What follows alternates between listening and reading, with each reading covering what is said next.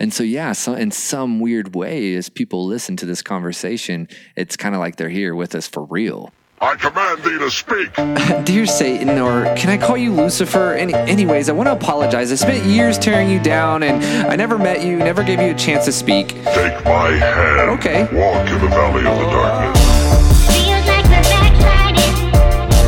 Feels like we're backsliding. Feels like we're backsliding. Feels like we're backsliding. Lucifer, light ring, illuminator, morning star, shining one, misunderstood, no one wants to see. Like a smelly kid forced to eat lunch in the bathroom. Don't fit in while eternally you were probably the most unique friend. Over by the story from the lunchroom kids, made to be a monster and rep everyone's sin. Then Lucifer one day said fuck it and opened his lunchbox and said, yo, eat this apple, I wanna show you the beauty of sin. You've been trapped in that story of matrix, but on autopilot to worship a deity. Guess it's my destiny to hold polarity, so you can wait to see that I am you and you are me. Satanists have to fight through centuries of propaganda. Fund moving around pedophiles, yeah. You know, old white dudes. Yeah, like just trying to sling some dick, dude. Yeah. Oh, Jesus Christ! Some dirty holy man. Oh, some dirty 63-year-old Catholic priest dioc. Satanism is an aspect of me. It is not me. It is a component, right? You know, you shouldn't identify yourself in any one way, right? You know, you're Ryan. I'm Chris, right? You need to be more multifaceted as a general statement. Don't be a two-dimensional person. Your Satanism it should be just like any other component of you. You should be a an object and not a sheet of paper, right? You know, you're like, and that's why I hate eggs. What the fuck? What's up, digital friend? Glad you could join us. This episode is with Christopher Paul, Kid Miracle Man, International Man of Mystery, former chapter head of the Satanic Temple Atlanta chapter, also the creator of Kaiju Cult. Man, we had a fucking blast. What started out as, you know, his life and how he got into Satanism and ultimately became a chapter head of the Satanic Temple, to talking about the Satanic Temple and all the misconceptions and dumb questions they get asked all the time. And then we end up, you know, talking about Kaiju Cult, and which is how I actually met Chris, through my friend Wonder Goblin, who I've also had on the podcast a few times as well. And man, we just had a wonderful time, got super inebriated, laughed too much, and man, I just can't wait for you to hear all that we have in store for you. So, without further ado, friend, let's get it!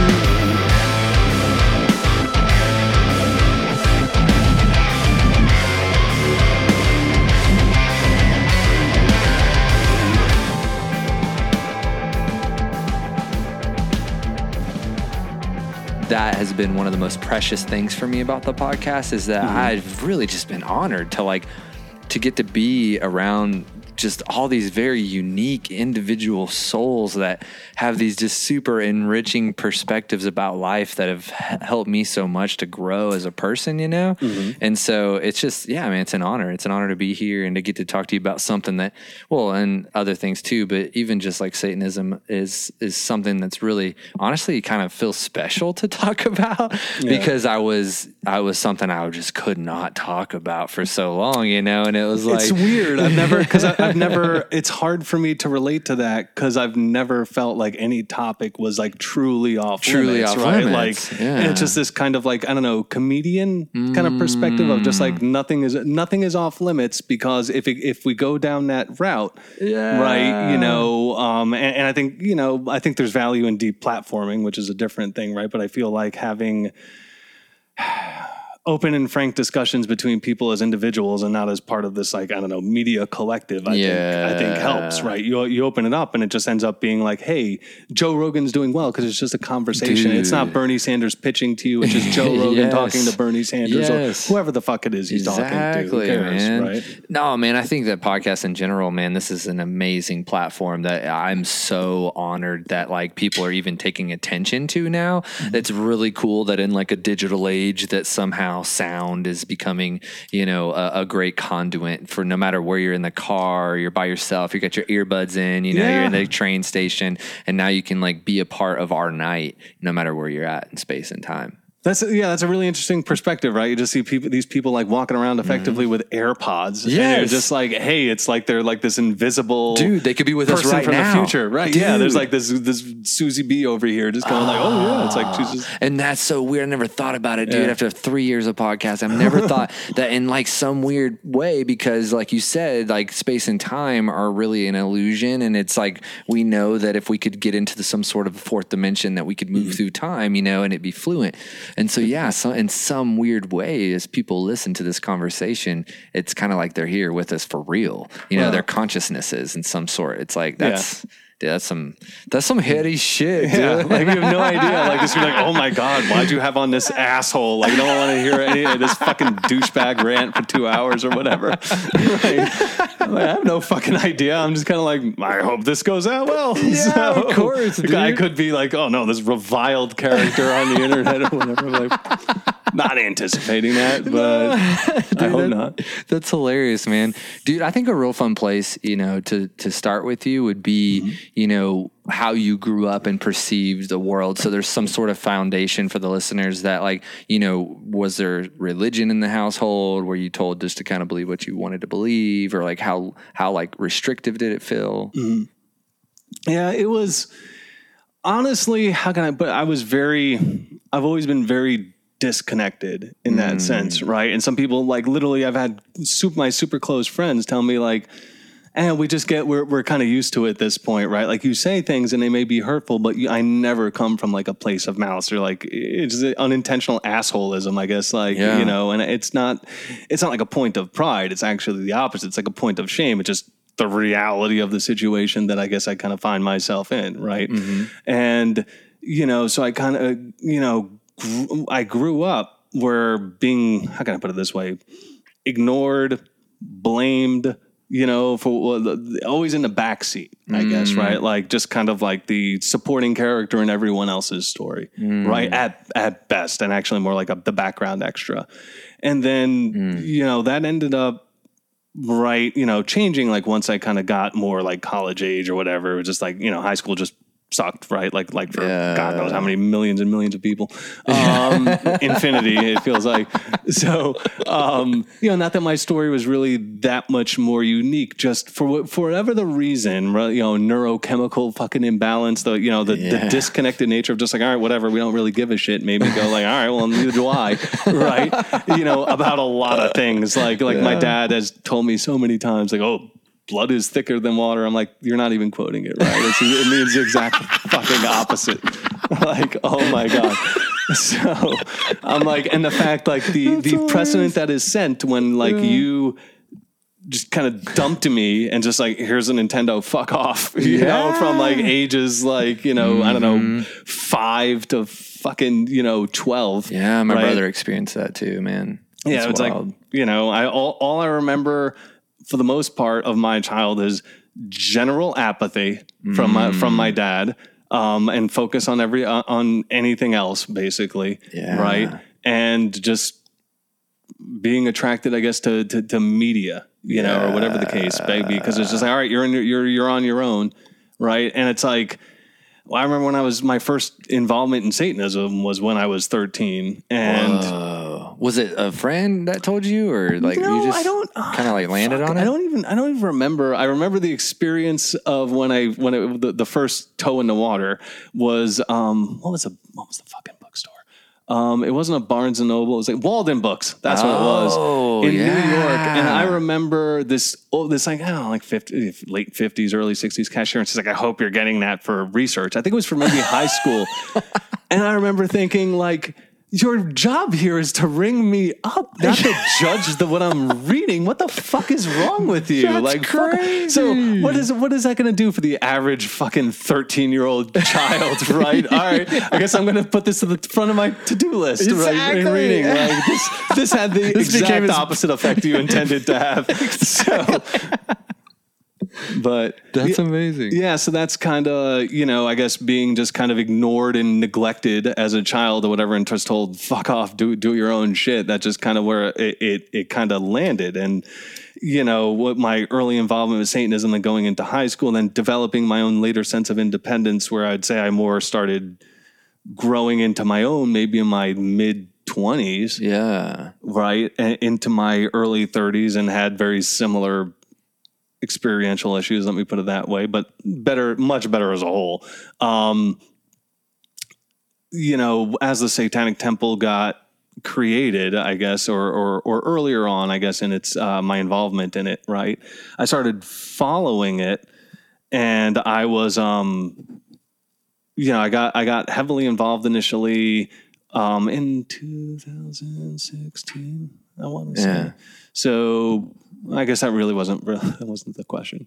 Think about it. No, dude. Yeah. No, I love this. Before we even get into there, like what's interesting to me is like, because I know that, you know, the Satanic Temple isn't that old. So if you got into Satanism at like 13, what was your view of Satanism then versus like the version of the Satanic Temple? You know, were they close to the same, or were they wildly different? Because I also, maybe we should start with even like, are there different versions of Satanism? Yeah. Like, because I mean, people listening, maybe they've never even heard this shit, and so it's what I mean? It's like the old Church of Satan versus TST conversation. Yeah. I've not had that 1,000 times at this point. Yeah, right? Dude, that wasn't, dude. One of my questions is one of those dumb questions because it's fair. Honestly, I'm not offended by it. A lot of people are, and it bothers me that they're offended, because I'm like, get off your own ass. You're so up your own ass right now. Yeah. This is a legitimate thing. It's not like, you know, what's the difference between a Jew and a Christian or I'd be like, all right, those are like, there's been a few 1,000 years that you should be educated on. Exactly. This isn't even a decade,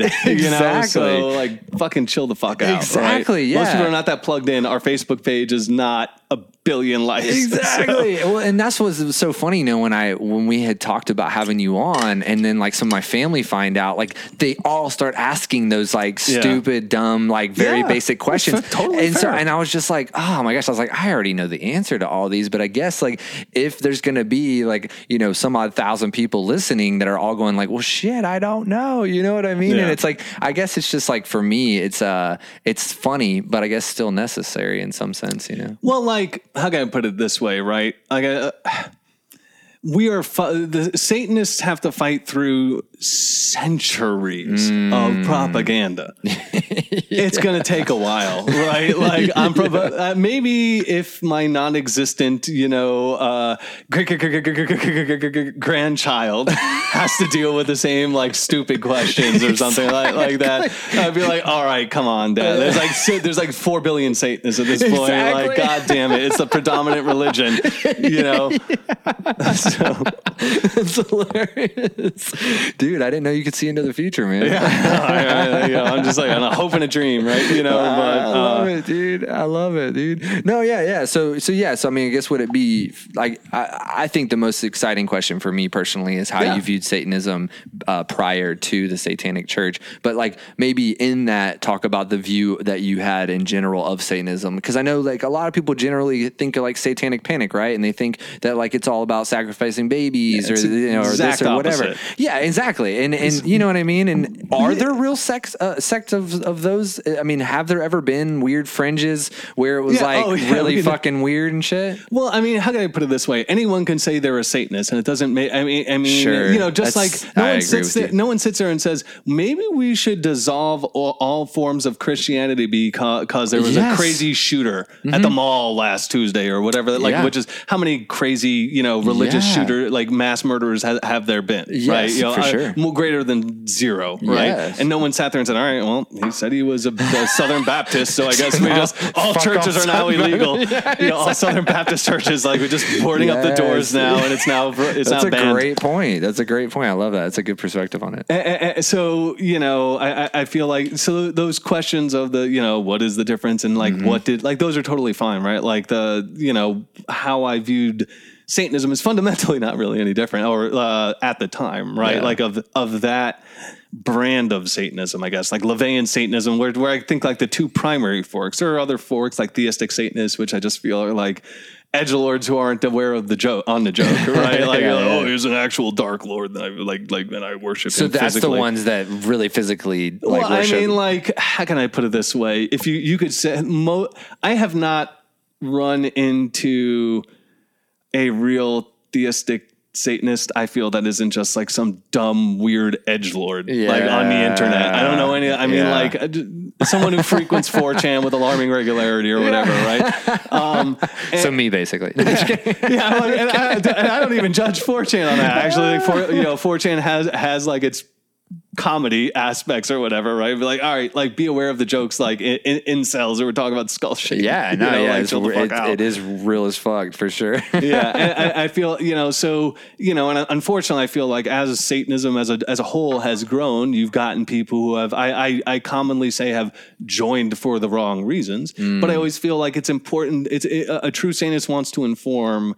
Because what did Lucifer do? Like, I mean, it's like literally the revolt of the angels was functionally like a complaint against a worker uprising against a shitty boss. Yeah, I mean, I feel like if you take out a lot of the aspects of take the general arc of the Bible and a lot of these historic literatures and just make it a movie, and it's not God, it's not you take out all those aspects. Yeah. It's just a shitty ball. It's just like, do this because I said so. Yeah, because I wiped out all of humanity. You didn't worship me right. Yeah. Like I'm just like, this is a vain, ego-driven, like for sure. Shitty attitude to have. I feel like, right? If your boss did that, you'd quit your job or at least start looking for another one, right? Yeah. So I just feel like that the once you can kind of get, you have to educate people. The first hurdle you have to get the average person, which is 99.999% of people, is Satanism is not what you think it is, and let me explain a different sense of the story that you've been told your entire fucking life. It is unrealistic to just think like, why doesn't everyone know who Lucian Greaves is? Like he's the fucking Pope. He's not. Yeah. It's just like that's just the reality of it. You can't just say he's all religions are this. Exactly. He's just the head of he's the most well-known Satanist maybe on the planet. Yeah, that's probably true, but that's not a big comparative statement. Yeah, right? Exactly. So yeah, like my involvement, I guess my first kind of involvement in getting involved with it, like that's the first memory I have was at the age of 13, going to that Walden Books, buying that book and starting to read it. And a lot of this, like, this is the other thing, like how did it feed you spiritually speaking? Like, in other words, like, you didn't have much of a religious, like, kind of thought. And then you really attach to this way of thinking, or to at least this sort of, I don't know, path. Yeah. Like, what did it feel like to you? Like, it felt like it felt empowering would probably be the greatest word. Now, the problem with the Satanic Bible as a whole is that it was written over 50 fucking years ago. Things that just I've always been a more kind to community and try and be kind to my fellow human being and be aware and try and improve the general well-being of the of humanity as a whole, right? However you want to define, like how you vote, right? Shit like that, not just what's in it for me, right? Yeah. Which I feel is like kind of a shitty attitude to have as a general statement, that feeling of just like, hey, you're responsible for your own successes and your own failures. You have to take responsibility for both. Like, it bothers the fuck out of me when my dad's smart now. He doesn't say this anymore. He used to go like, something good would happen. I got the job. I got the whatever. Like, well, did you thank God? And I'm like, do I get to blame him for when I was laid off twice? Exactly. Right? Yeah, I get to blame him when, like, every negative thing happens in my life. Like, sorry, it doesn't work that way. Where it's like, give me some fucking credit. Yeah, for I busted my ass to get this. Yeah. I'm like, I'm not in this position through like dumb luck and happenstance. It's been like a collection of decisions, I guess, right, and risks that are taken. Yeah, right. Like, it's not inherited wealth. It's not it's not special knowledge. I have a fucking 2-year degree from a shitty community college that I, you know, so. Yeah, no, yeah, it is. It's all the same things. It's just how you're perceiving them, right? The lens you put on. So it's like, you know, some good happens. If you think God is real, then you're going to thank God. If you think, yeah, if it's Buddhism or Nirvana or fucking Taoism, like whatever lens you got on, you're going to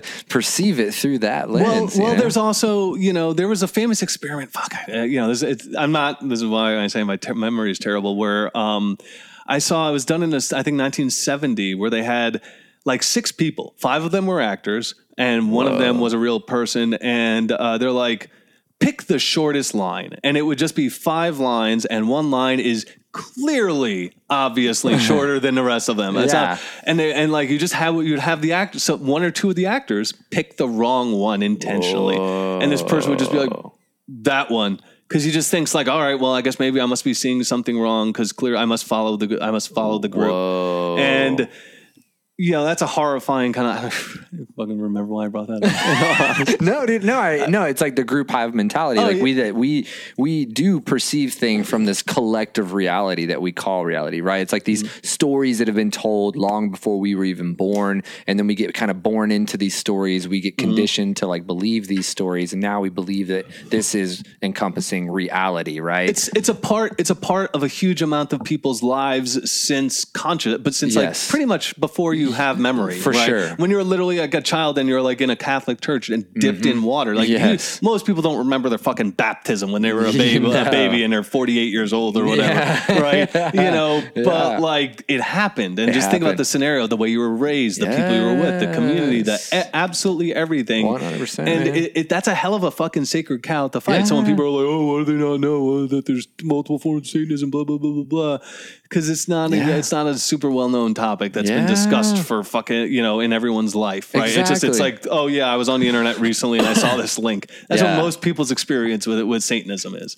And not counting all the play this album backwards and it tells you to kill your parents, you know, which I've done that before, man. You just listen to black metal forwards and it tells you the same thing. It's called out Candy, man. You know, like, that shit's real, man. Don't do it. Yeah, just don't play that Dungeons and Dragons. You know, fucking that Beholder, that thing will literally turn you to stone or whatever. Right? Like, Jesus Christ. No. Dude, it's power. Like, dude, people are so superstitious, man. It's crazy, you know? It's like, but I mean, you know, I think I'm in the place now where I just don't fault people because I realize there are so many variables. Like you said, the way you're raised, the way you view this world, how stuck in your own story you might be. I just try my best, man, to like work on my own self and my own agreements that I've made with my life. And I try to just be like, I don't know, some sort of better version every day. I don't know, man. Yeah, it's hard as fuck. So like, you know, I feel like I'm a Satanist, right? But before that I was if I was to define myself, right, in that spiritual sense of the word, is now a Satanist. Before that was an atheist. Before that I was an agnostic. And I feel like a lot of agnostics, it's that fear. It's that, what if I'm wrong? I can neither prove nor disprove this, right? Yeah. Even if you know, and there's no, just, you know, absence, you know, if you just sit there and say absence of evidence is not, you know, absence of evidence is not evidence of absence. Yes. You go like, well, yeah, but it's not proof that it fucking exists. Like, it's just, you have to, it takes a lot to recognize this is a question you're never going to answer. Yeah. And I just kind of go that's like, that's the real truth, man. Yeah. You have to deal with the reality. It is not, that was not an easy thing to come through. Yes. Right. You know, I mean, that took a while, right. Yes. To just kind of go like, yeah, I'm not betting the farm on this. This seems like if I'm rolling the cosmic dice, this seems like a bad move to make, right? And to be honest, if the stories of God are anything like, if the reality of God is anything like the stories I've told, I'll take the eternal suffering, which is another man-made invention, right? Sure, you know, it's not like Jesus went on down there and screamed from the, you know, the sum of all the ways he's going to punish everyone. Yeah. Well, except for the money changers, we'll conveniently ignore that part, right? You know. Yeah. No, dude. No, I totally agree, man. I mean, it's So as far as like those Satanism, like.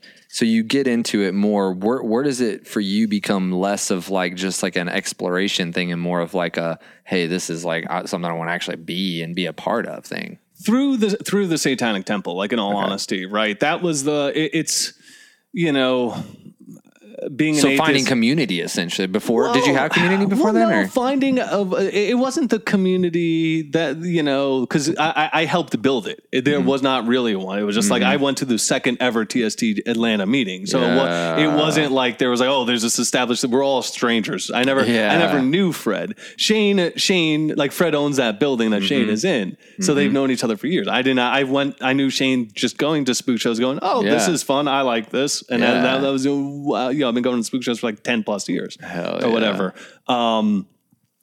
But the Satanic Temple, I guess, got me off the bench and into the fight, so to speak, because what spoke to me was the relationship with Satan. It was the romantic Satanism. It was being able to articulate how I felt in a very like saying like, stop, your premise is wrong. Don't read this as a story of dissing the ultimate creator. Don't read it like this. Read this as maybe just a dickhead ball. Like, you know, don't eat from the tree of knowledge. Why? Cause I said so. Like I was as a child when that never worked. I never did homework. So I was always a B student cause I was a smart kid. And they're like, he's a smart kid.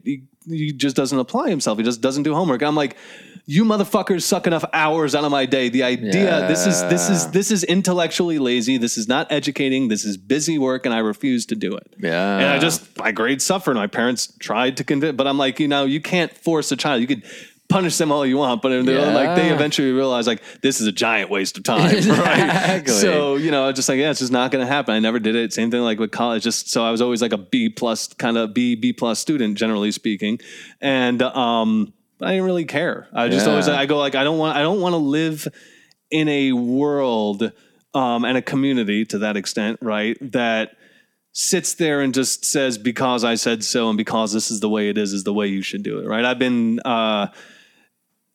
being able to be involved in the Satanic Temple. I've been, I'm glad that I've been fortunate to be a part of it because I really think it is the creation of a new religion. I think right now it's just a bunch of people chatting on the internet trying to develop plans and, and strategies and things like that. Sure. It has a very DIY, super, super punk, kind of way of functionally operating. And that's fine, right? I mean, at a certain point in time, the story of Jesus was not like of divinity. That came later. Yeah, right? It was just a dude like preaching a bunch of weird ideas to a bunch of other dudes and other people. Like, like I'm going to heal this leper, whatever. So there's all these concepts. Eat these mushrooms first. Just like put this in your mouth. Just puke and work through it. Just stop fighting it. Don't dwell on the puke. That's the worst thing. So shit, dude.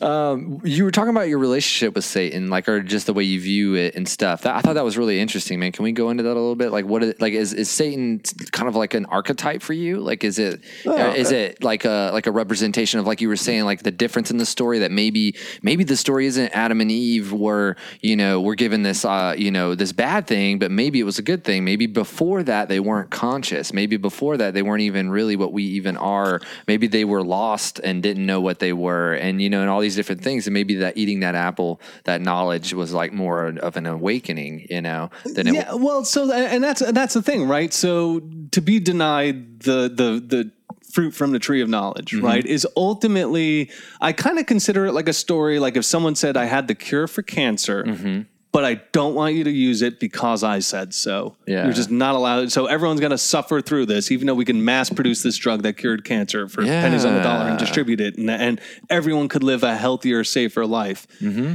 That person would be an asshole. End of discussion, right? So how come in this alternative, you just sit there and say, well, no, God. So now he's on, now that shitty attitude is left off, just, it's a non-starter. It can't be discussed. And I'm like, no, everything needs to be able to be discussed.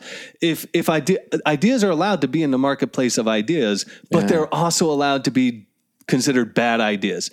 Flat Earth is a bad idea, right? Like, I can't believe that there are people who literally were convinced that the Earth is flat from YouTube videos. That is a terrifying piece of information, right? You know, so, and I recently found out I work with one, which was weird. It's still a thing? Because I thought they came out with a documentary that they ended up disproving themselves. Yeah, no, no. Like, that is true. It's on Netflix. Yeah. Like, disproved themselves. Yeah, which is just, you're just like, oh, wow, I guess I didn't really think this through. Yeah, that's the fucking point. Exactly. Like, you know, you're just, these are not things, we're working backwards. Why are we having this discussion?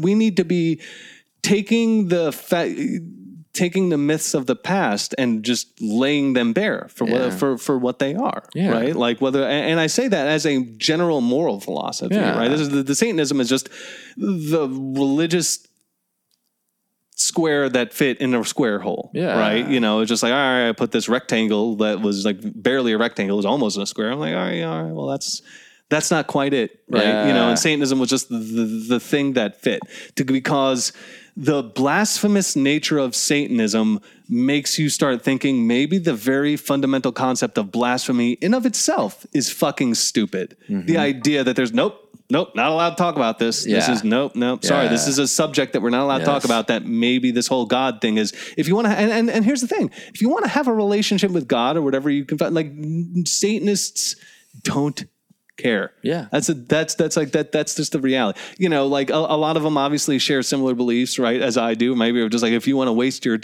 and this is kind of how I felt. If you want to waste your time on something, whether it's worshiping Zeus, you know, and, you know, I don't know, not hurting anything, but just like, you know, I don't know, fucking begging for mercy that you don't get hit by lightning for dishonoring him or whatever the case may be, right? That's your prerogative. I mean, I think it's dumb. I think you should just be like, it's lightning out, so I guess put down that metal rod. You know, that seems like a bit more practical advice to a person, right? Rather than just holding a rod saying like, you know, please don't strike me down, you know, which I feel like that's what society, the idea that there is functionally in forms of government, people that have like, almost slight, like a death culty kind of thing, right? Like we have to kind of acknowledge that as a society, right? We have to just kind of acknowledge, like, you know, if you can't sit there and say you know, the Satanic Temple makes you question to just go like, even if your religion is the dominant one, what if it wasn't dominant? Would you want to be treated this way? Yeah. And if the answer to that is no, well, then you should stop treating other people that way. Exactly. It doesn't sound like do unto others as they do unto you. Yeah. Right? Like, you know, like just be better people to one another and just recognize a lot of people have different opposite beliefs. They think what am I involved with Satanism is done. They think it's antagonistic and just trolly, and I get it and I respect, and I'm like, all right, now you're allowed to be, in my opinion, wrong. You don't understand. Maybe I haven't quantified it. Maybe I haven't had this kind of conversation with someone or whatever, right? But as a general statement, the people who at least ask the question are worth talking to, right? The people who just go, hiss, get away from me, devil man, are like, you know, kind of lost causes. And we have to recognize that there is a certain proportion of people that are just like, it is like that, dude, no matter what. Yeah I'm just like, I wish we could all just stop being shitty. And even if you want to have the same exact beliefs, just if I won't be shitty to you if you promise not to be shitty to me. Dude. Like, other than that, like, I don't really care whatever the fuck you want to do. For the most part, and whatever you want to believe, just please don't be shitty to me. Yeah. And you may not even be aware of it. Yeah. You're being shitty to me. Yeah. Like if you want to be like, that's why I don't say pro-life or pro-choice, because that's not fair. No one's anti-life. They're anti-choice. They're telling you this. Like when they like, they're just like it's all political. It's manipulation. It's socioeconomic. It's calling it the heartbeat bill. By saying that fetal tissue at 6 weeks is like, it's not a heart. It doesn't like it's not a circulatory system. Yeah. It is like a collection of nerves that emit like electrical impulses. That's what it is. When you look at this scientifically, that's not a person. Yeah. This thing is not viable out, you know, like in any way, shape or form. That's not going to grow into a human without a human host. Yeah. So stop calling yourself pro-life. You're just anti-choice. And if you, sometimes I feel like you have to steal back the narrative and to a certain extent, that's, I think one thing that TST can offer to people, right? And Satanism, I guess more holistically, right, is to say like, hey, the narrative is wrong. Yeah. Stop, like the sacred cows, the blasphemy, these concepts are kind of dumb. Yeah. And we should be evolving past them. Mm-hmm. Right. We need to just kind of like, if you want to still say, I wish he wouldn't say, God damn it, or whatever. Right. You're allowed to have those beliefs, as weird as I think they might be or whatever. Yeah. But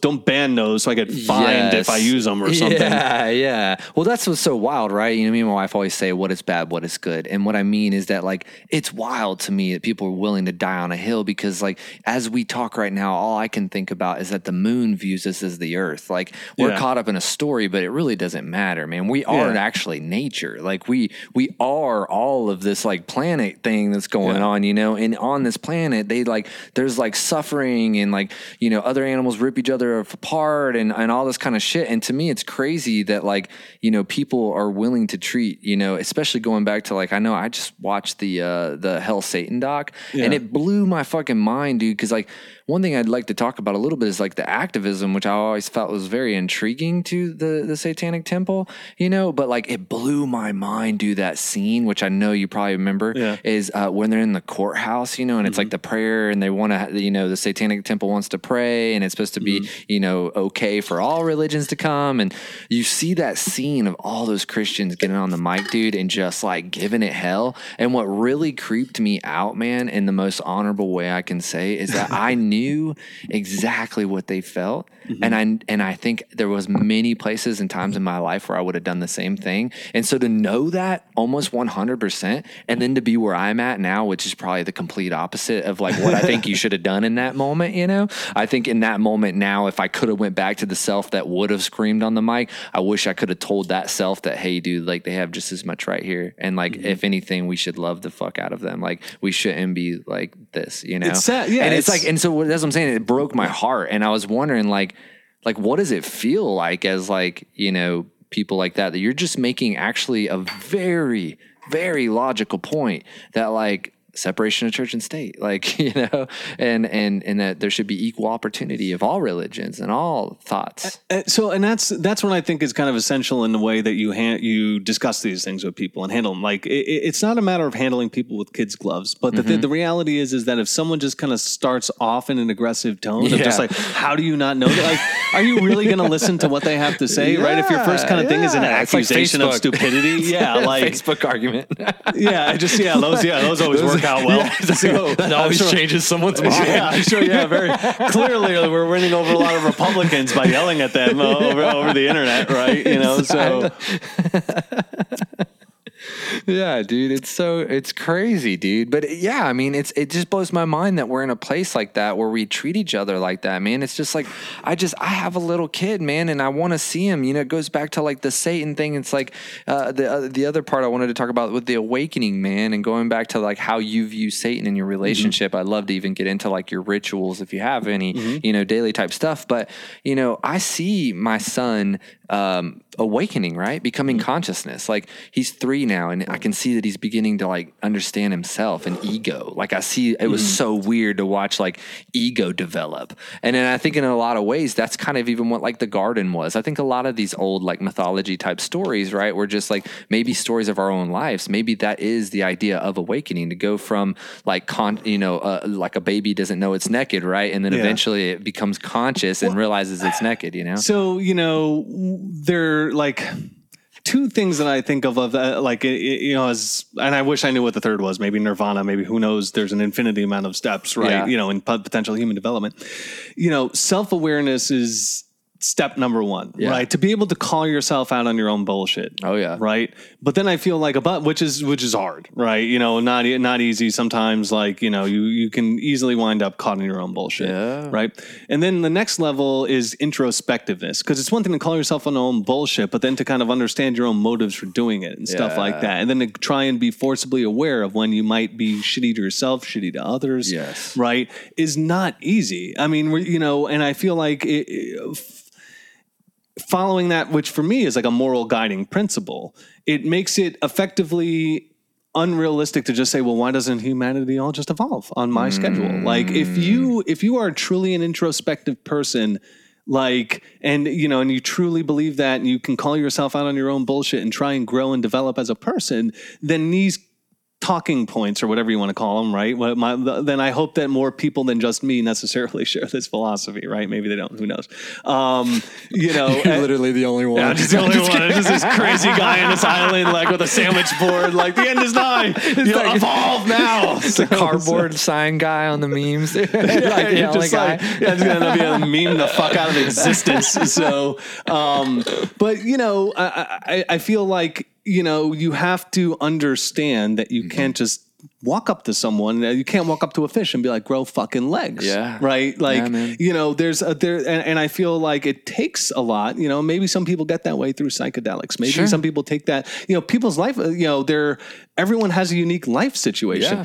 I am, you know, a lot of people are not necessarily able, they have such immediate concerns. Mm-hmm. They cannot even consider this, right? Yeah, yeah. I need food in my belly. I need a roof over my head. I think that's part of poverty, dude. It's control. Yeah. Like they can never even actually awake to the fact that they're lost in a system. They are a part of the matrix. Their energy is being sucked out by the greater, to power the system, you know? Yeah. It is the matrix. Like, you know, which is like an interesting way to put it, right? They're just like this, they're just being tapped by rich people. They're like but it's like a battery that is running out of energy. Yeah. You know, I mean, just like poor people, like, cause we're getting to the point where on a long enough continuum, income inequality, I feel, becomes indentured servitude. And then after indentured servitude becomes slavery. Yes. Right. Yeah, and like, you know, I think you make a big point. That's very true right now. Horrifies me. It's me too, right? Man. And I feel like you have to like my dad says this thing that annoys the shit out of me is he's like, oh, people don't like to talk about politics. I'm like, yeah, that's part of the problem because politics is morality. Yeah. We need to start having this. This isn't like a distinction between 39% and 42% tax rates or something like that, which is like academic at best, right? Yeah. We're having very fundamental moral, philosophical decisions, and we as a society have been kind of coasting on cheap and lazy money, right? And I don't know, our own vanity or whatever, right? And maybe our own media entertainment. But now people, it's just like, you know, they're disconnected, right? You know, and I feel like, you know, that the activism is usually what kind of initially draws people into the Satanic Temple historically, right?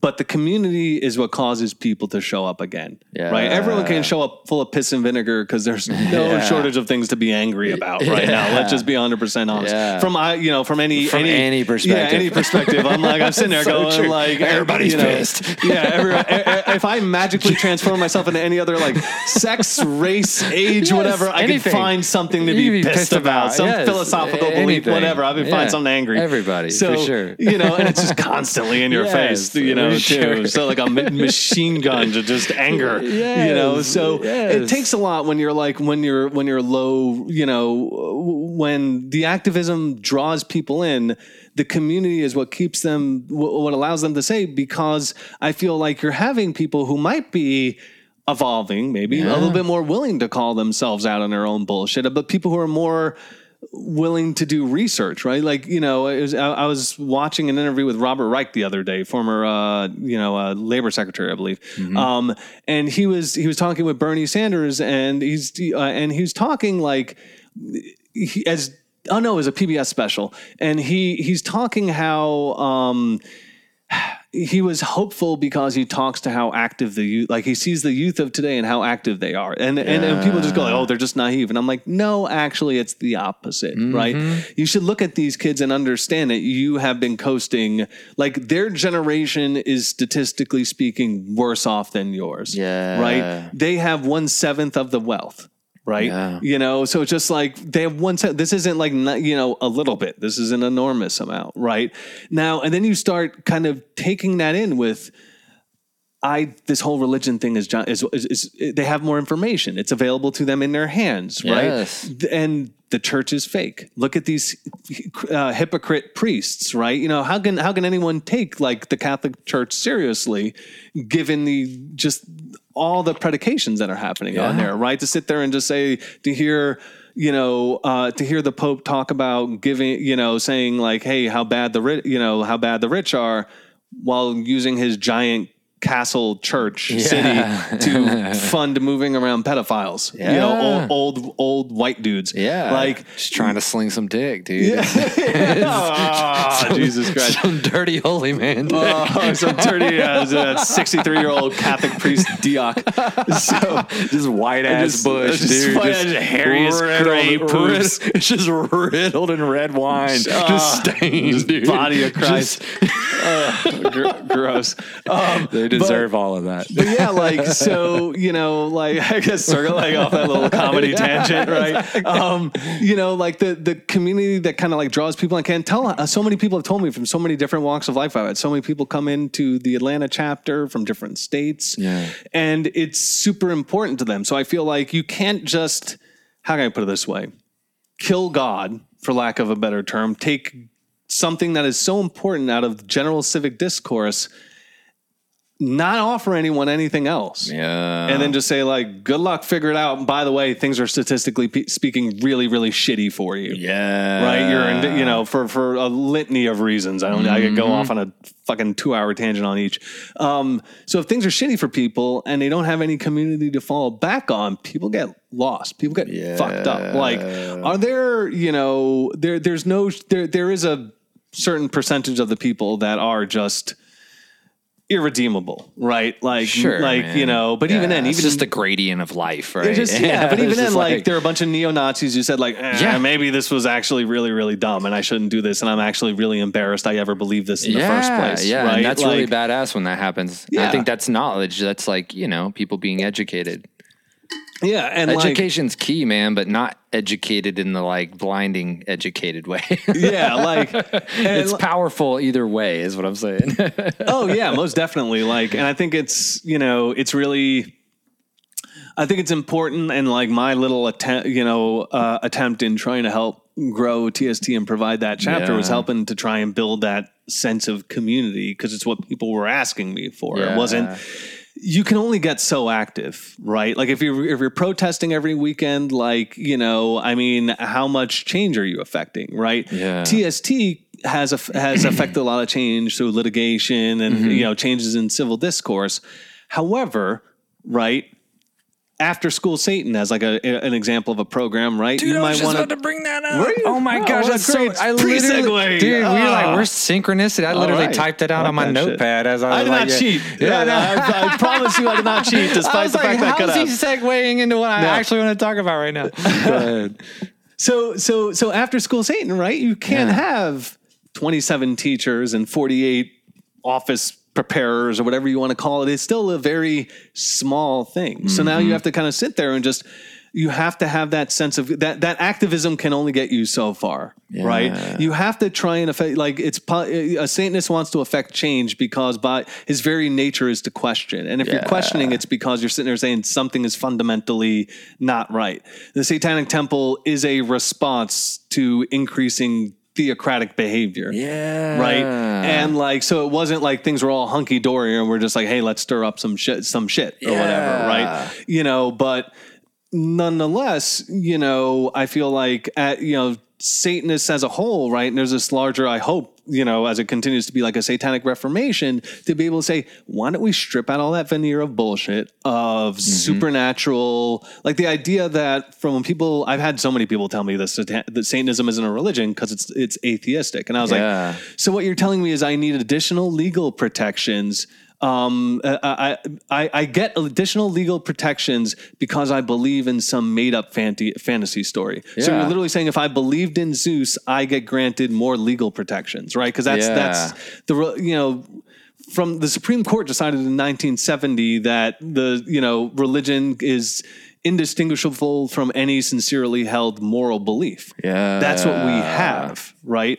And, you know, as kind of a part of that, right? What does religion provide? It's that sense of community. It's like you don't get baptized every weekend, right? You have maybe those ritualistic activities that occur in your life as a Catholic, as a Baptist, as a whatever, right? But ultimately you're going there on a routine basis for that community, and the message resonates with people, and clearly Satanism resonates with people. It's getting a lot of people to kind of go like, I didn't think about it that way, right? You know, or I get it.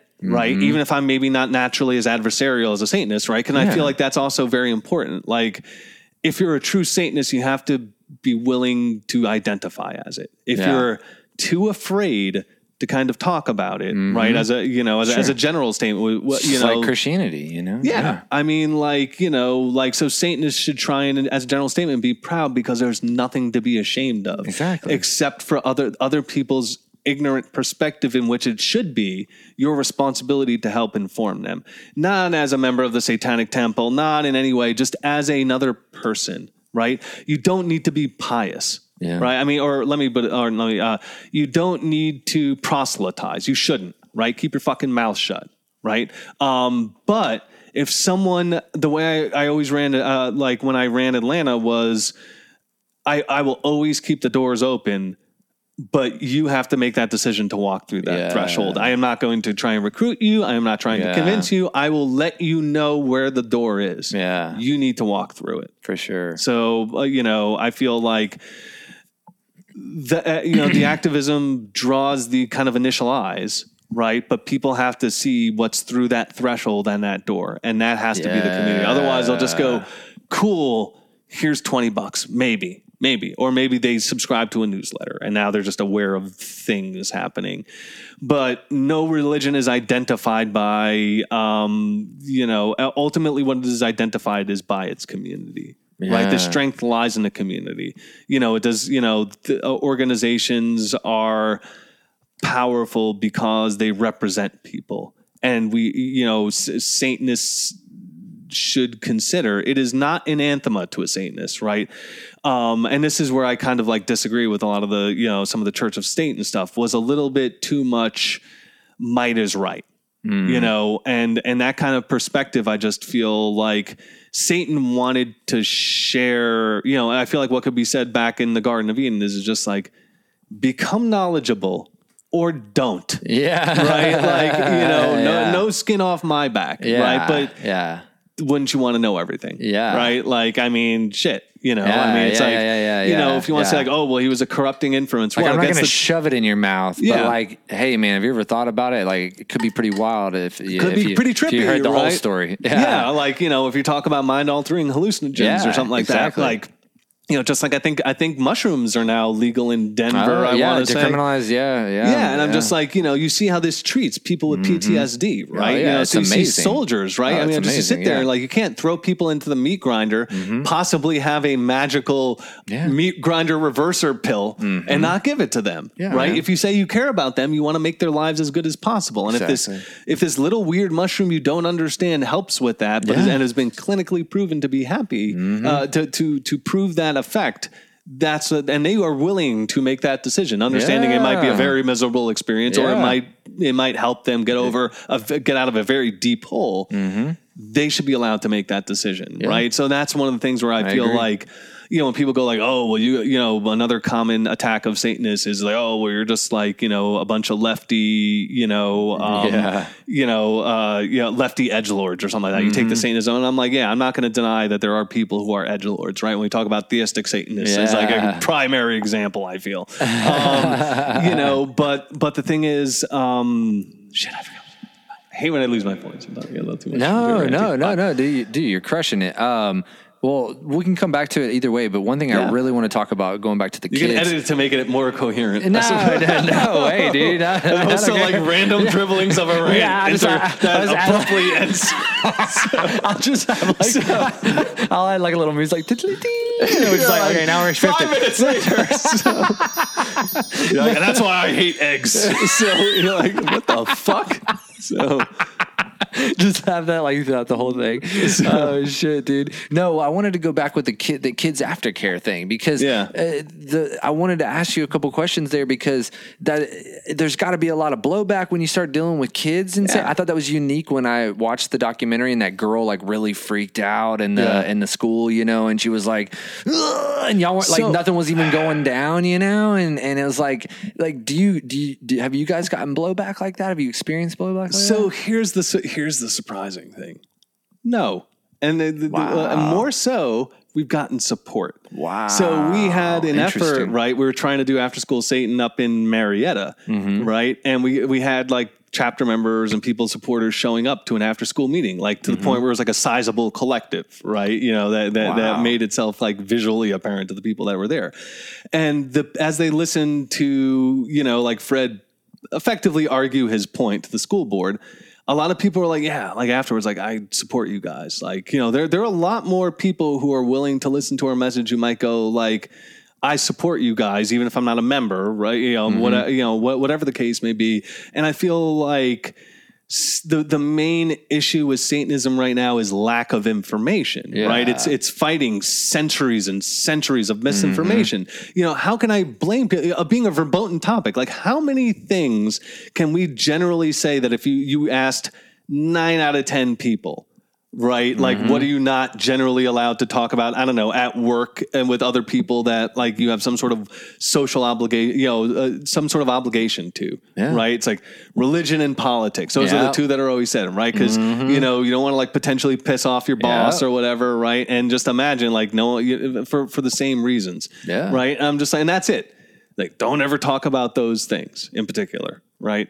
So I kind of sit there and I go like, well, we kind of should, right? You know, just like we don't need to sit there and talk to each other. Yeah. But if we're less judgmental of one another, then the more we communicate, the better, man. Yeah, like you need to understand you can't just sit there and hold your stereotypes of Satanists. I am not going to sit there. If you ask, it is my moral obligation to answer you. So I'm never offended by it. I'm never upset about it. And the people who are should go fuck themselves and stop wasting the rest of us, stop wasting our time identifying as a Satanist because you don't get it, right? And I feel like it's important for us to plead our case to those who are willing to listen. Yeah. Right. That's it. It's like, it's an open door. Feel free to come in. And if it ends up being a giant club that we didn't know about, just like atheists, right? How much that has expanded in the United States.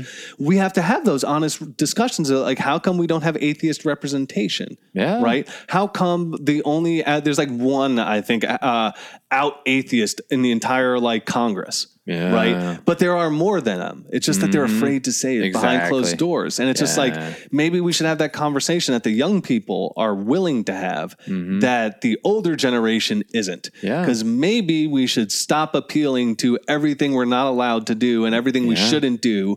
Right. And we should all try and act like fucking adults who can be responsible. Yeah. Dude. Right. You know, it's just like, preach. I don't care what you want to do in your house. I don't give a flying fuck. Yeah. Right? Just don't hurt other people. Exactly. It's like it's like when you look at the 7 tenets, they're pretty basic moral philosophy. Like no one disagrees with them. I was going to say no one does. Like, I don't know if I really want to know you. In all honesty, I've always thought that when I first read them, I was blown away. I was like, dude, I don't know anyone that would disagree with the 7 tenets. Yeah. They're probably more philosophically sound than the 10 Commandments. Like there's some like really well thought out shit in those 7 statements, man. Yeah, They're ethical guidelines that are attainable if you're willing to be a pretty good person. Yeah. Not that you're not trying to do, you have to just be honest with yourself. You can't bullshit yourself. Don't bullshit others. Exactly. Right. Satan is supposed to be the romantic view of Satan is supposed to be something to try and aspire like, right? Like if you have a legitimate complaint, you should be able to voice your grievance. There shouldn't be arbitrary, punishment against you because fuck you, how dare you question authority? Yeah. Like the reality is, the Satanists, have to be willing to call themselves out on their role. You have to be willing to be called out on potentially your bullshit. And you should be able to argue your point. And if you lose it, maybe it isn't that you're right and that other person is wrong and it's a conspiracy against you or whatever. Maybe it isn't. Maybe it's just, hey, you got outvoted and you live in a democracy. Yeah. Whatever the case may be. We should be listening to people's voices. And I have no problem just sitting there going like, there's no room for a Nazi in Satanism as far as I'm concerned, right? Like you miss it. I don't know. You're like, you fall under like, you're like under the, like a specially bad version of Edgelord, except for the ones who truly believe it, who are that much more terrifying. But I feel like it's important that you understand that you know, we have to be willing to work together as a society. And sometimes that just means like having conversations. You're just like, this doesn't feel great for me. Yeah. Like, yeah, I know. Well, it doesn't feel great for us either. Right. Yeah. You know, I mean, we just, you know, back to your point, I guess, about like, as we link back, because now that I remember, After School of Satan or whatever, right. We had support because we're not preaching anything crazy. Like, you know, there's diligence. We're not just having some like crazy goth chick yell at your kids, right? You know, whatever, right? To try and make a spectacle. Yeah. So we do that in the privacy of our bedrooms. But, you know, our fetish is our own. But it's amazing to me, like, you know, the amount of actual support there is. It's just, it's that layer of fear. And I just feel like the solution is to remove the layer of fear and not to, I mean, cause I feel like it's an inherently bad thing. It's limiting ourselves as a society to function as well as we should by just saying, nope, not allowed to talk about this. Nope, not allowed to do this. Nope, not allowed to do that. Right. That if you have sex before marriage, you're somehow impure, just like the long ways of your being shitty to yourself by following, you know, these arbitrary, shitty old rules. At best, they're just defined by people who are just trying to control your behavior. Yeah, man, dude. Well, that's what's so crazy is, so, you know, my son, he goes to like a preschool, you know, and and it's at a church, and they sing Christian songs, you know, and it's like, but we don't go to church, you know, it's just not our thing anymore, you know, and it's and what's wild is you know, it doesn't really bother me, but I think about like how weird our perception are, like, if like that's okay in our society, you know, it's okay for like your child to hear about God, but like Satanism, it's just like this like wild concept. And I'm like, guys, it's the same thing. I mean, no, you know what I mean? I'm saying it's like, it's the same level. It's just a different way of perceiving, you know what I mean? You've got to understand, you've got to look at the Bible, not by the front cover of just like, well, it says the Bible, so everything in here, I need to be terrified to really take into further consideration other than what some dude told me. Yeah. Right. You know, maybe I should read these points and try and disconnect a little bit from the supernatural aspect and try and read the story and the moralizing and understand, maybe call out some bullshit on, you know, certain passages, you know, that may, you know, what in relation to slavery and control and, you know, like, and you can't do, and you also can't conveniently ignore the stuff that you don't like the Jesus throwing out the money changers. You have to recognize, like, you can't just sit there and selectively choose interpretation and passages. That's not fair. Yeah. Right. You know, that just, you know, that's just you. That's even the Bible doesn't say to do that. Even the Bible says not to do that. Yeah. It's just like, it's like, that's you intentionally bullshitting yourselves and trying to bullshit others. And I'm just like, that is the antithesis. That, so I feel like fundamentally, in my opinion, right, my perspective of the ideal Satanist is someone who is self-aware and introspective, right? And those are like, the more that you are of that, and the more capable that you are, the more, you know, that you should be able to help build this movement, right? But it takes that. You've got to crack that fear, and that ain't easy. For a lot of people, it's a bridge too far. I mean, I get it, right? Or they just want to support it from afar. They don't have the time, but you know, whatever, right? It's, you know, we can't be pompous. Satanists can't be pompous, you know. Otherwise, you just kind of play into a pre-existing narrative of, you know, so, you know, of whatever someone else has crafted, and I'm not willing to accept that, to allow someone else to dictate. I mean, yes, from a, you know, I guess a psychological perspective, I recognize your perception of me, my girlfriend's perception, my perception of myself. They're all different. Exactly. There is no me. There is just an amalgamation of alternating perspectives that came from a single meat sack. You just get to experience them all. You're none of them. You just get to watch me mirror you. I'm the outward projector. I am the light that is projected onto the image that is what you see of the movie that is your interactions with me. Exactly, man. You know, so, and you know, I'm just like, you know, you have to it's hard conceptually, like, and I feel like, you know, some people, it may need to be a chemical thing that they need that might kind of help, right? But I feel like at the very least, if we say there is an absolute openness and an absolute closeness, we should recognize that even if people can't achieve this, that never justifies this. Yeah. And we have to work in it. We have to work in the middle. Yes. Otherwise all the, like if someone comes from the absolute right and says like, what is this Satan thing? Why is Satan, you know, why not this or whatever? If you're just like, fuck you, why aren't you over here with me? Yeah. You're a douchebag. Yeah. I just don't know any other good way to say it. You're literally not trying to help win over support with your self-righteousness. Yeah.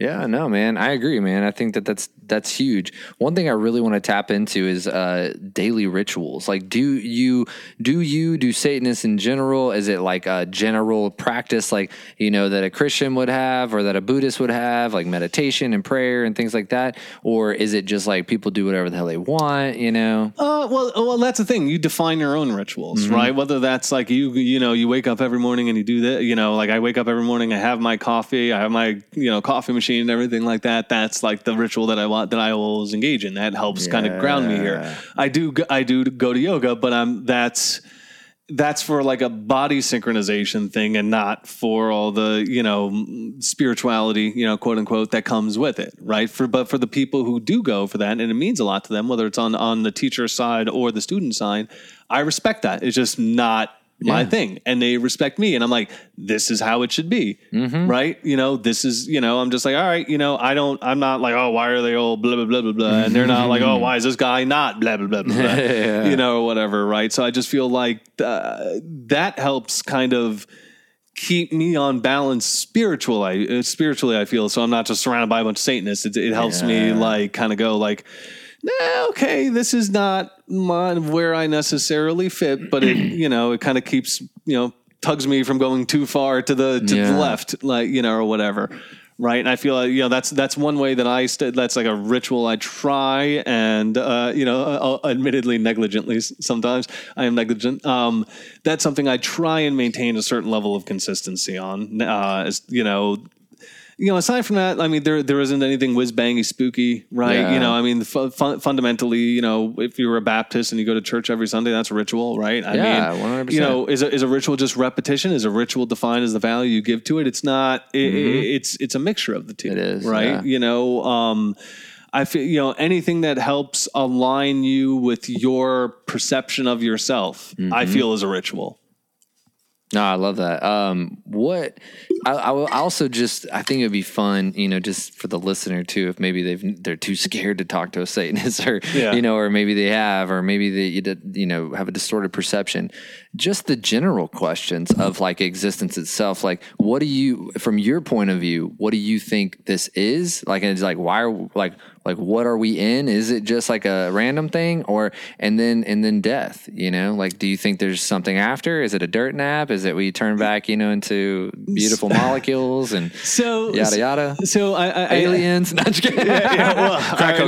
No. I said, don't talk about that. Don't talk about that. That was the secret. I said, so, you know, all else he knew. Yeah. So, but, we'll get our own planet on Kolob. And, it was, hell so, yeah, dude, sign me up, right? Yeah, no, man, it's fucking sweet. There's just strippers everywhere, and, but they're all my wife. So,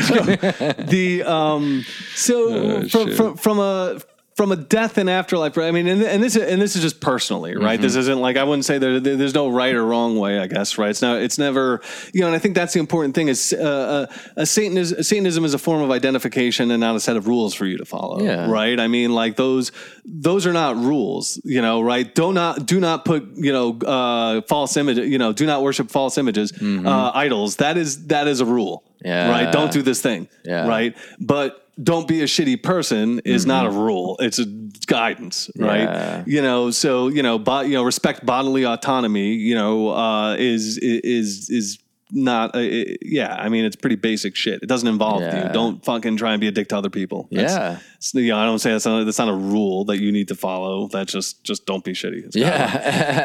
It's so, you know, when it comes for me personally, when it comes to just, I've always had kind of, I try and I am aware of it, but I am also our time, I think it is arrogant of us to of ourselves as humans to really think that we're somehow like we are special in a biological sense. We are, right? I mean, that's just the reality. I mean, we have utter dominion over, you know, this entire planet, right?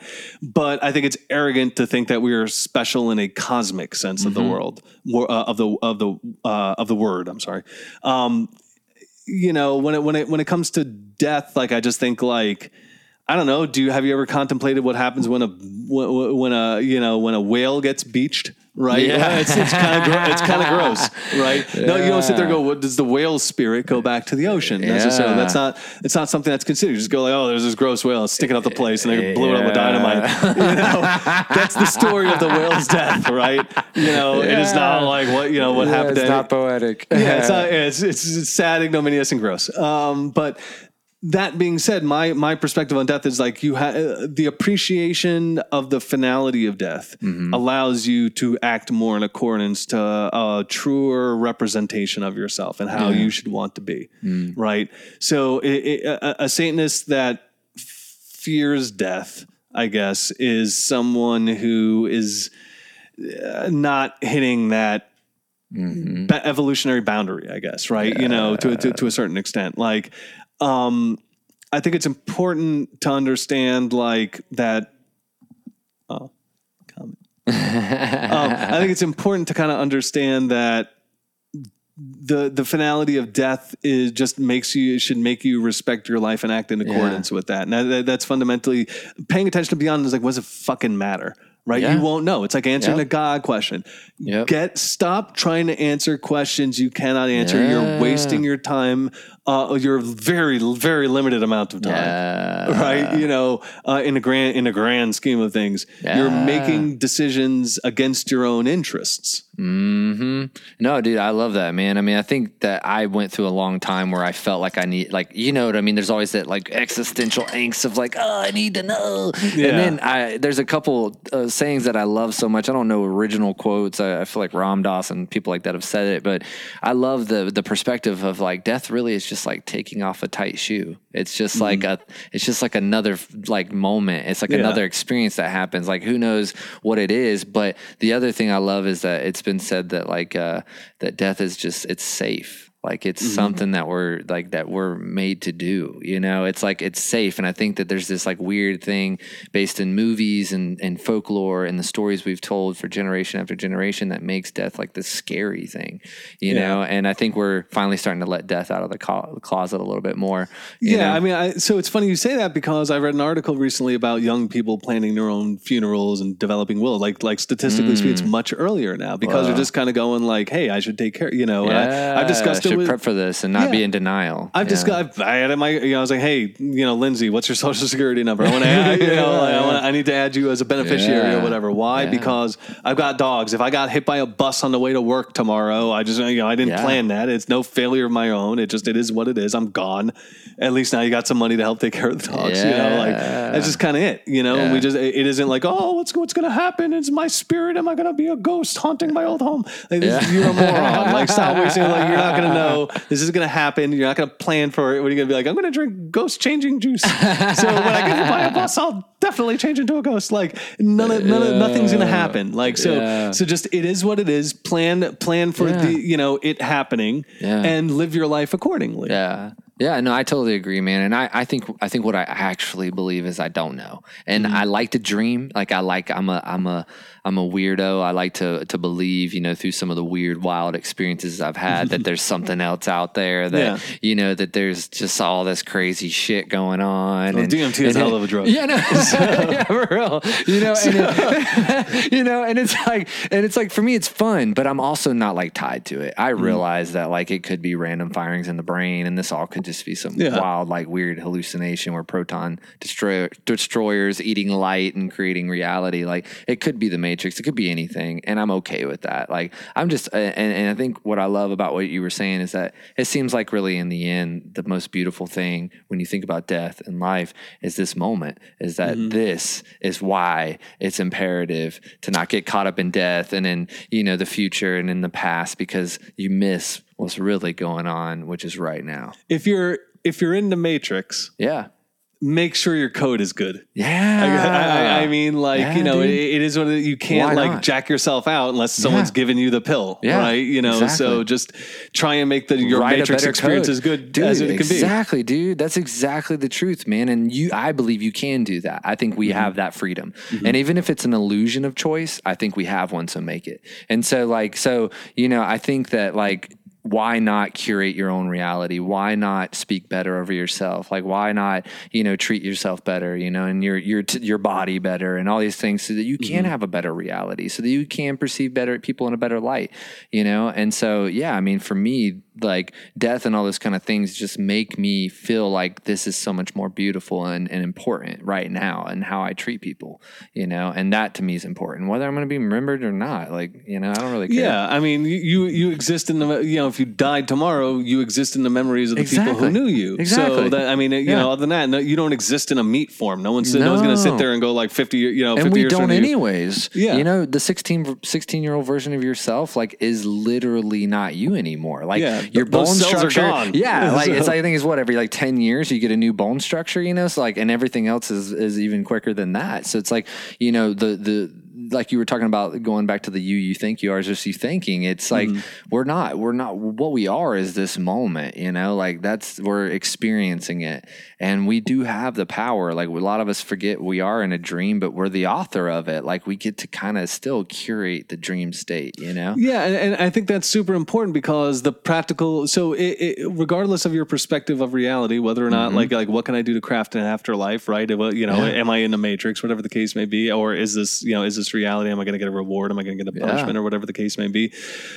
One would think that if God is omnipotent and all caring, that his judgment system is going to be based on on your behaviors. Yeah. Right. Not based on these rules these dudes told you. Yeah. If you're a shitty person and you act shitty to people, like, you're not going to get, you don't get positive treatment. Yeah. This is true as a general statement, right? You know, I guess except in the case of CEOs being psychopaths and sociopaths. You know, predominantly, but you know, I think it's important to kind of understand that, like, these shit. I lost my shit.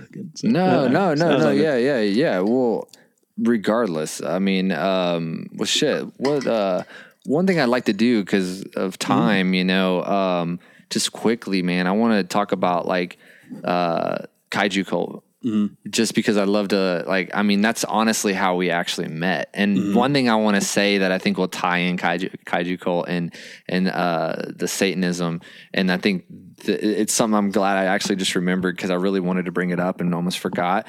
But that was one of the craziest things about, like, seeing you across the room. I'll never forget. Like, we're at the Kaiju. Am I saying it right? Kaiju Cult? Mm-hmm. Yeah. Mm-hmm. So we're at the Kaiju Cult thing, and James, you know, Sizemore, I've had on the podcast a couple times. He invites me out, and I'm like, well, hell yeah! I get a chance to see like all these badass toys, and he's the person who introduced me into that. And so I'm there, and I see Kate, you know, that I've had on the podcast as well, and we're chatting, and she's like, oh, like the head of the you know, Satanic Atlanta Temple or whatever's here, and I was like, what, really? And I was like, oh, that's super dope. And I was like, well, like, where is he? And she pointed you out like through the crowd, and I just never remember seeing you, and I just was like. First of all, I was like, damn, that guy's good looking. but my second thought, you know, which is what I want to focus on is, it was crazy because I think you have so much of a preconceived idea of what Satanism is and like the Dark Lord, like, and then you see, you're just a guy, you know, not that it's a bad, you know what I'm saying, but you just, like, if you were walking in the mall, the last thing I'd fucking think was like, Satanist, whatever you thought, right? You just see this dude, right? Exactly. So yeah, but I thought that was so cool and interesting. Like, I mean, does that ever something that people bring up? Yes. You're like, yeah, that's another one of those dumb ass. No. So Joe Laycock, I believe it's Joe Laycock. Joe Laycock wrote a book on the Satanic Temple, and he interviewed me, and we did a video interview. And he said, you know, you're the only guy I've interviewed so far that wasn't wearing a black shirt. And I just, so I look probably more satanic than you. I know, right? Like, you know, I mean, like, don't get me wrong, I have my appropriate satanic regalia, my satanic battle jacket, for lack of a better term. You know, but how can I put it this way? I think, like, Satanism is not necessary. There are aesthetics, right? Obviously, black shirts, stuff like that. But ultimately, what do the black shirts kind of fundamentally represent? Whether a horror shirt, a punk shirt, a metal shirt, a goth shirt, whatever, right? You know, it's being different, right? So it's less of a, you know, I mean, well, we've had guys in salmon shirts. It doesn't really matter, right? You know, like so.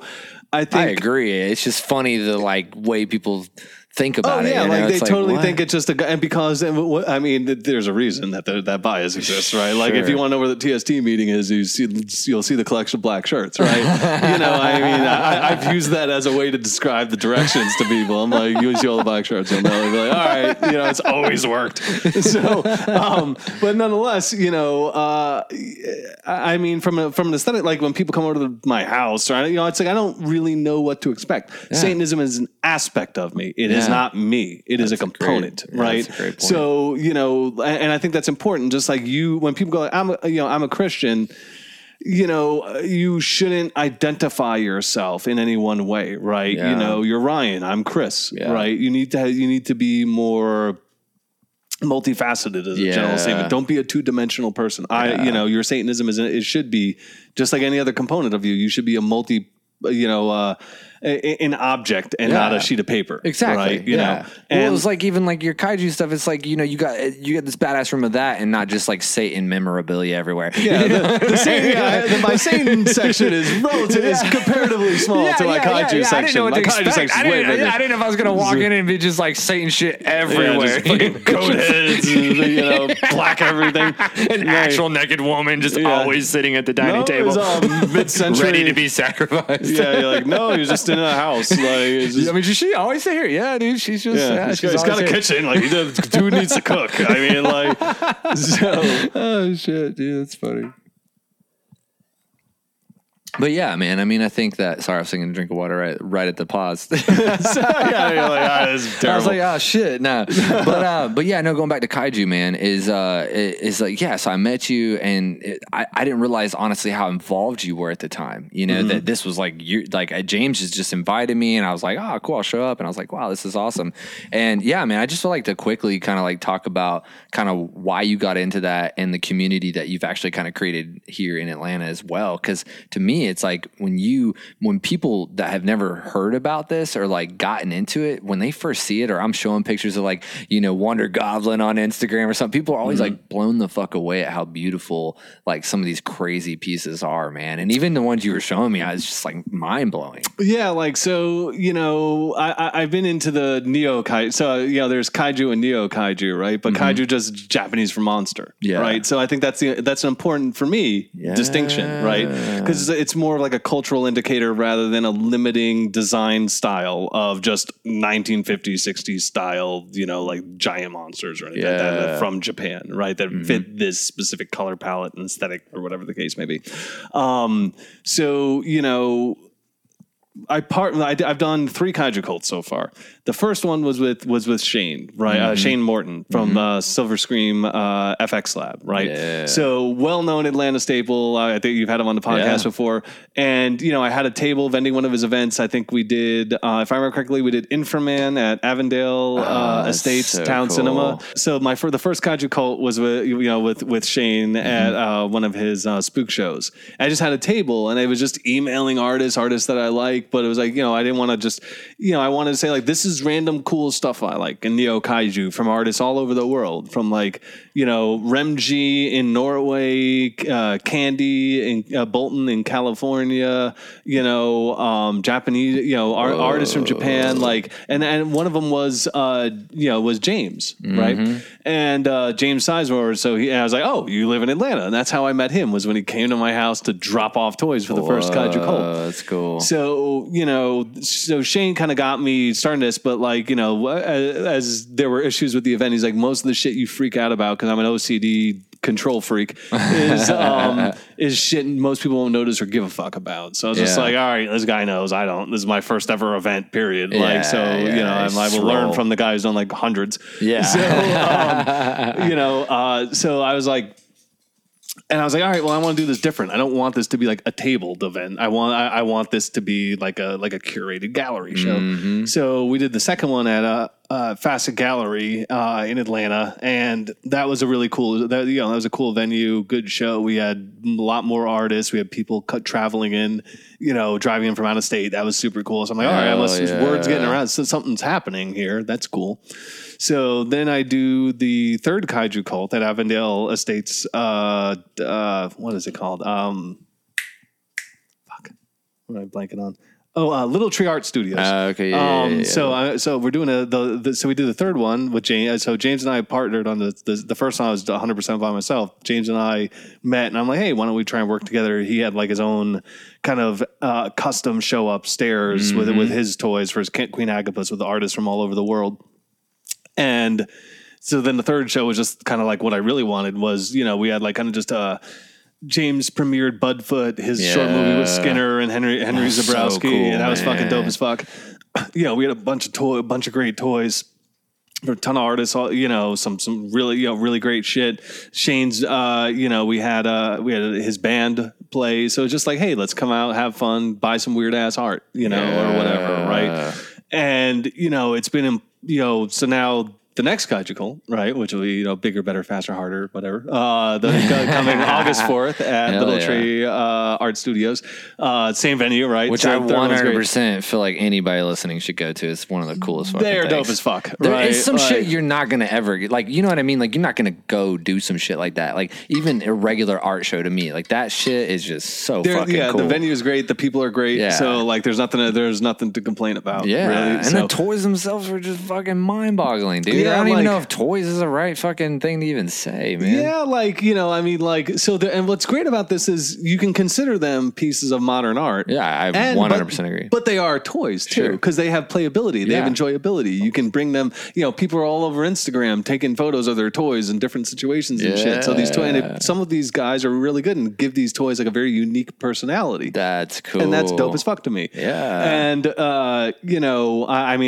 my middling iPhone skills notwithstanding, or lack of skills, I guess. Dude, we should shoot some of yours if you want sometime, dude. Oh, yeah, we totally should. I would love to get some great shots of this. I'm like, I have no camera. I have no setup. This would suck ass. We'll make some cool shots of that shit, dude. But, building the Atlanta chapter of the Satanic Temple, having Kaiju Cult is like this other passion project, right? I remember I went to MondoCon in Austin. Yeah. And I had like this great time interacting with artists. It was a small, cool community where you're buying art directly from the artist. That's using quality licensed properties and stuff. And everyone's just there. Everyone's having a great time. It's like, this is like literally the best con I've ever been to. Made some great friends there and hookups and stuff like that. And then I went into Safubi was actually just kind of a natural byproduct, honestly, of moving here 7 years ago and like running out of space. Like Safubi became like literally just I ran out of wall space for art, so I had to like sell a ton of stuff. So because otherwise before that I collected primarily Mondo silk screen like movie posters and shit when Justin was running it. And the kaiju stuff ended up being, I remember my first kind of one of my first entries, I guess, into Neo Kaiju primarily, and the artist my primary favorite artist, I guess would be the easiest way to say it, Mutant Vinyl Hardcore, was just going, I remember going to Floating World Comics in Portland, Oregon, which is like an amazingly good art nerd comic shop. Oh my God, they just so fucking good. And they had Skinner, they had a coloring book from Skinner there. Oh, and shit. And Skinner had this really cool Crowlis, this double-sided monster, right? Yeah, man. And he ended up making a toy later that was his partnership with Rich, Mutant Vinyl Hardcore. And that was what kind of got me, kind of into the Neo Kaiju, like officially hardcore. Fuck yeah. Right. And Rich has been like, I've collected a lot of his stuff over the years, but it's been super dope to be able to like, to talk to artists, to hang out with artists, to help each other, to build this community, to be in a truly kind of like cyclical, mutually positive relationship, right? Yeah. He does not need my sales. None of these artists do, but I just feel like we help build this community of cool, weird art freaks. Yeah. This stuff is weird, lowbrow art, but that has a lot of like cultural, like pop cultural significance, but each artist can put their own spin on the Neo Kaiju stuff. Like, I love Godzilla. I will never talk shit about Godzilla, but the reality is there are only so many Godzillas. There are only so many Godzilla toys. There are only so many ways to like make a Godzilla, right? So I don't like... You know, for me, it's I like the seeing the creativity of the artist. I like seeing the creativity of Neo Kaiju with paint. I like seeing these kind of things of just like these living artists work together. They're amazing, and to meet each other, to watch these guys who are like, you know, to share tips and techniques and make their products cooler and more interesting and do crazier shit, and to see them be successful where they can quit their jobs or whatever, or augment their income or whatever, just to make cool, weird ass art, something that they're passionate on. So I'm like, this to me is like almost like the ideal economic model, the ideal like communal model, right? You know, just having like some fans step up and try and help build more local regional communities where everyone can get together. I met this dude at the Kaiju Cult 3, lives like way up in Woodstock or something like that, but past that.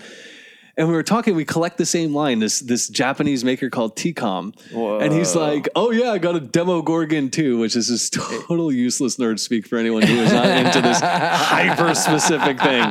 But nonetheless, I was like, this is on my, I have it now, thankfully. What we colloquially refer to as grail toys, right? I was like, oh, I want this one so bad. Holy and he's shit. Like, I found it, my dad found it in a flea market in Dahlonega for $200. I was like, That's fucking weird. Like, you know, how is this shit in Dahlonega of all places in a flea market, and how is it priced as $200, which was below retail, but still expensive for a flea market? Yeah, so, exactly. It's like they kind of knew what it was and how it was worth.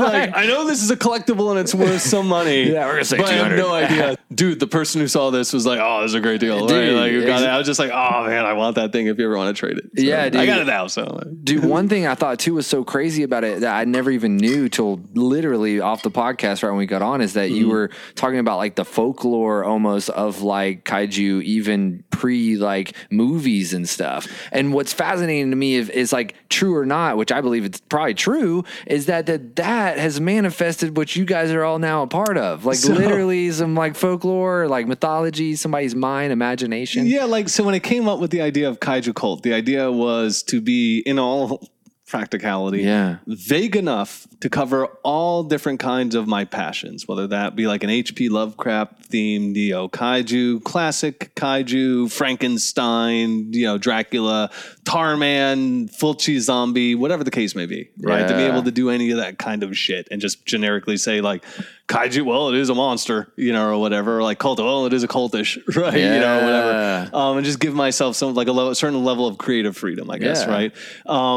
So, I forgot what was the whole point to that. So, we're talking about the folklore, but I don't know. Oh, the folklore. Yeah. Oh, yeah. So like when we're talking about the folklore, right? Like, so you know, this weird ass, you know, Japan has this spirit creature culture, yokai, right? It's a type of Japanese like spirit monster.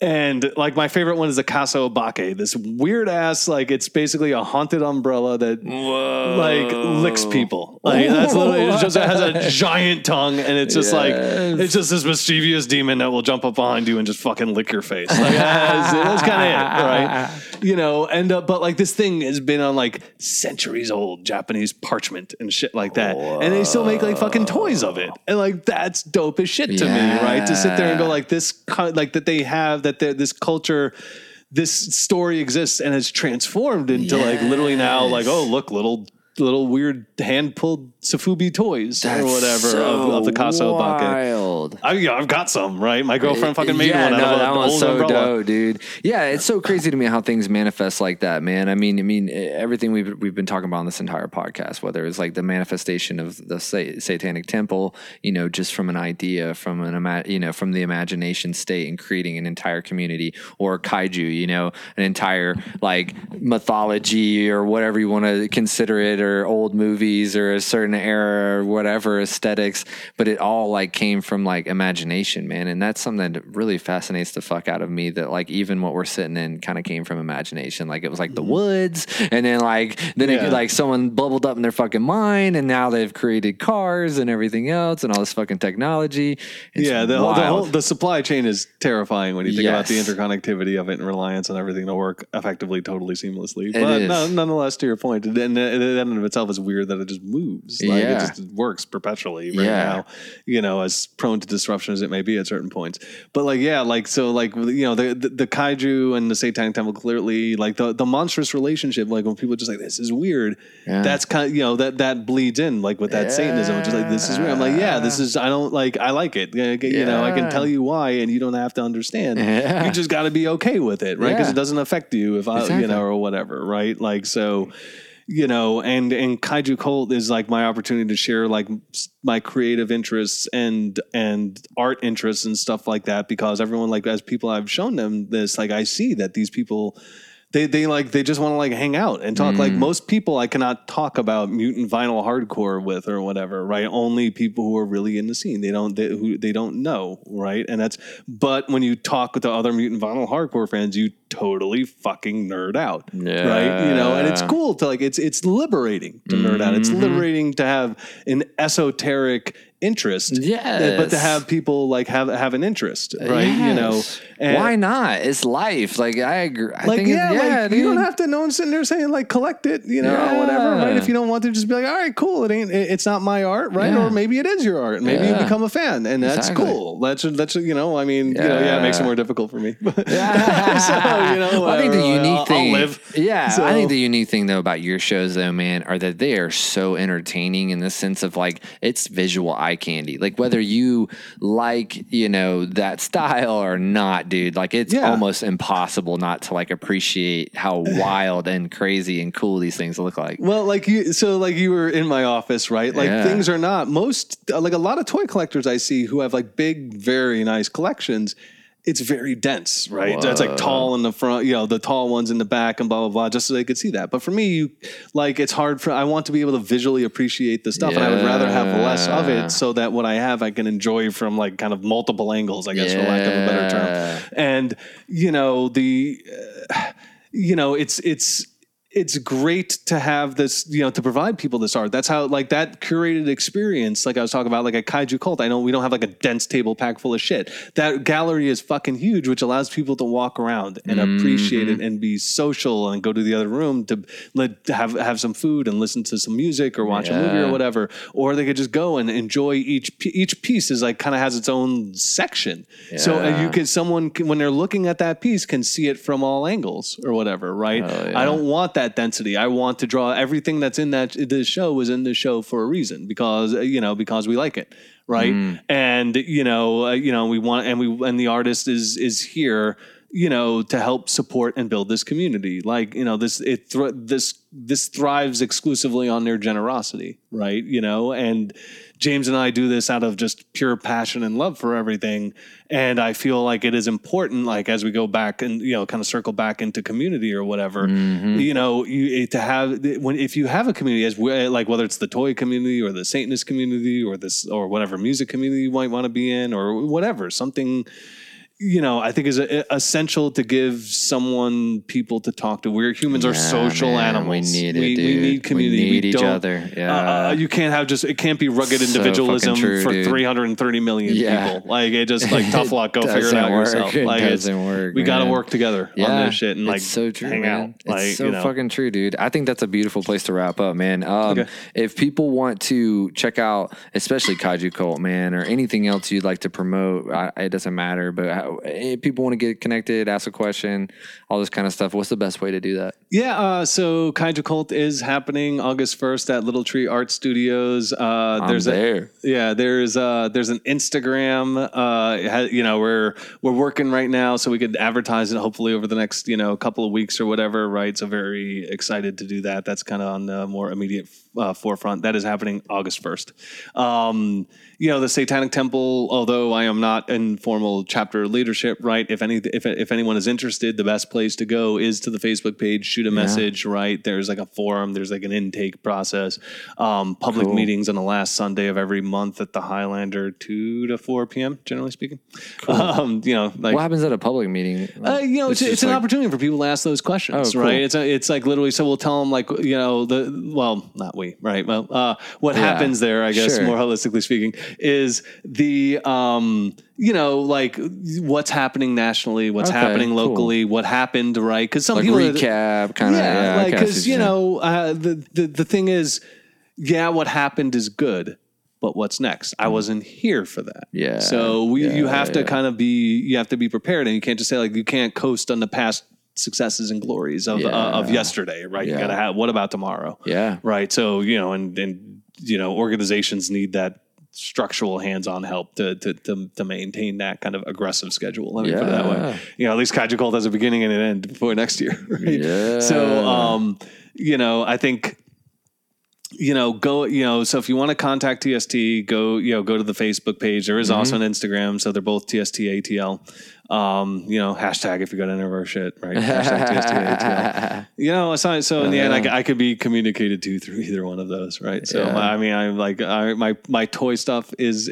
under, you know, my personal toy stuff and random Satan bullshit and whatever I feel like doing is under kid_Miracle Man on Instagram. I'm not wanting to use Facebook. I'll play. That is one good, one tangential benefit.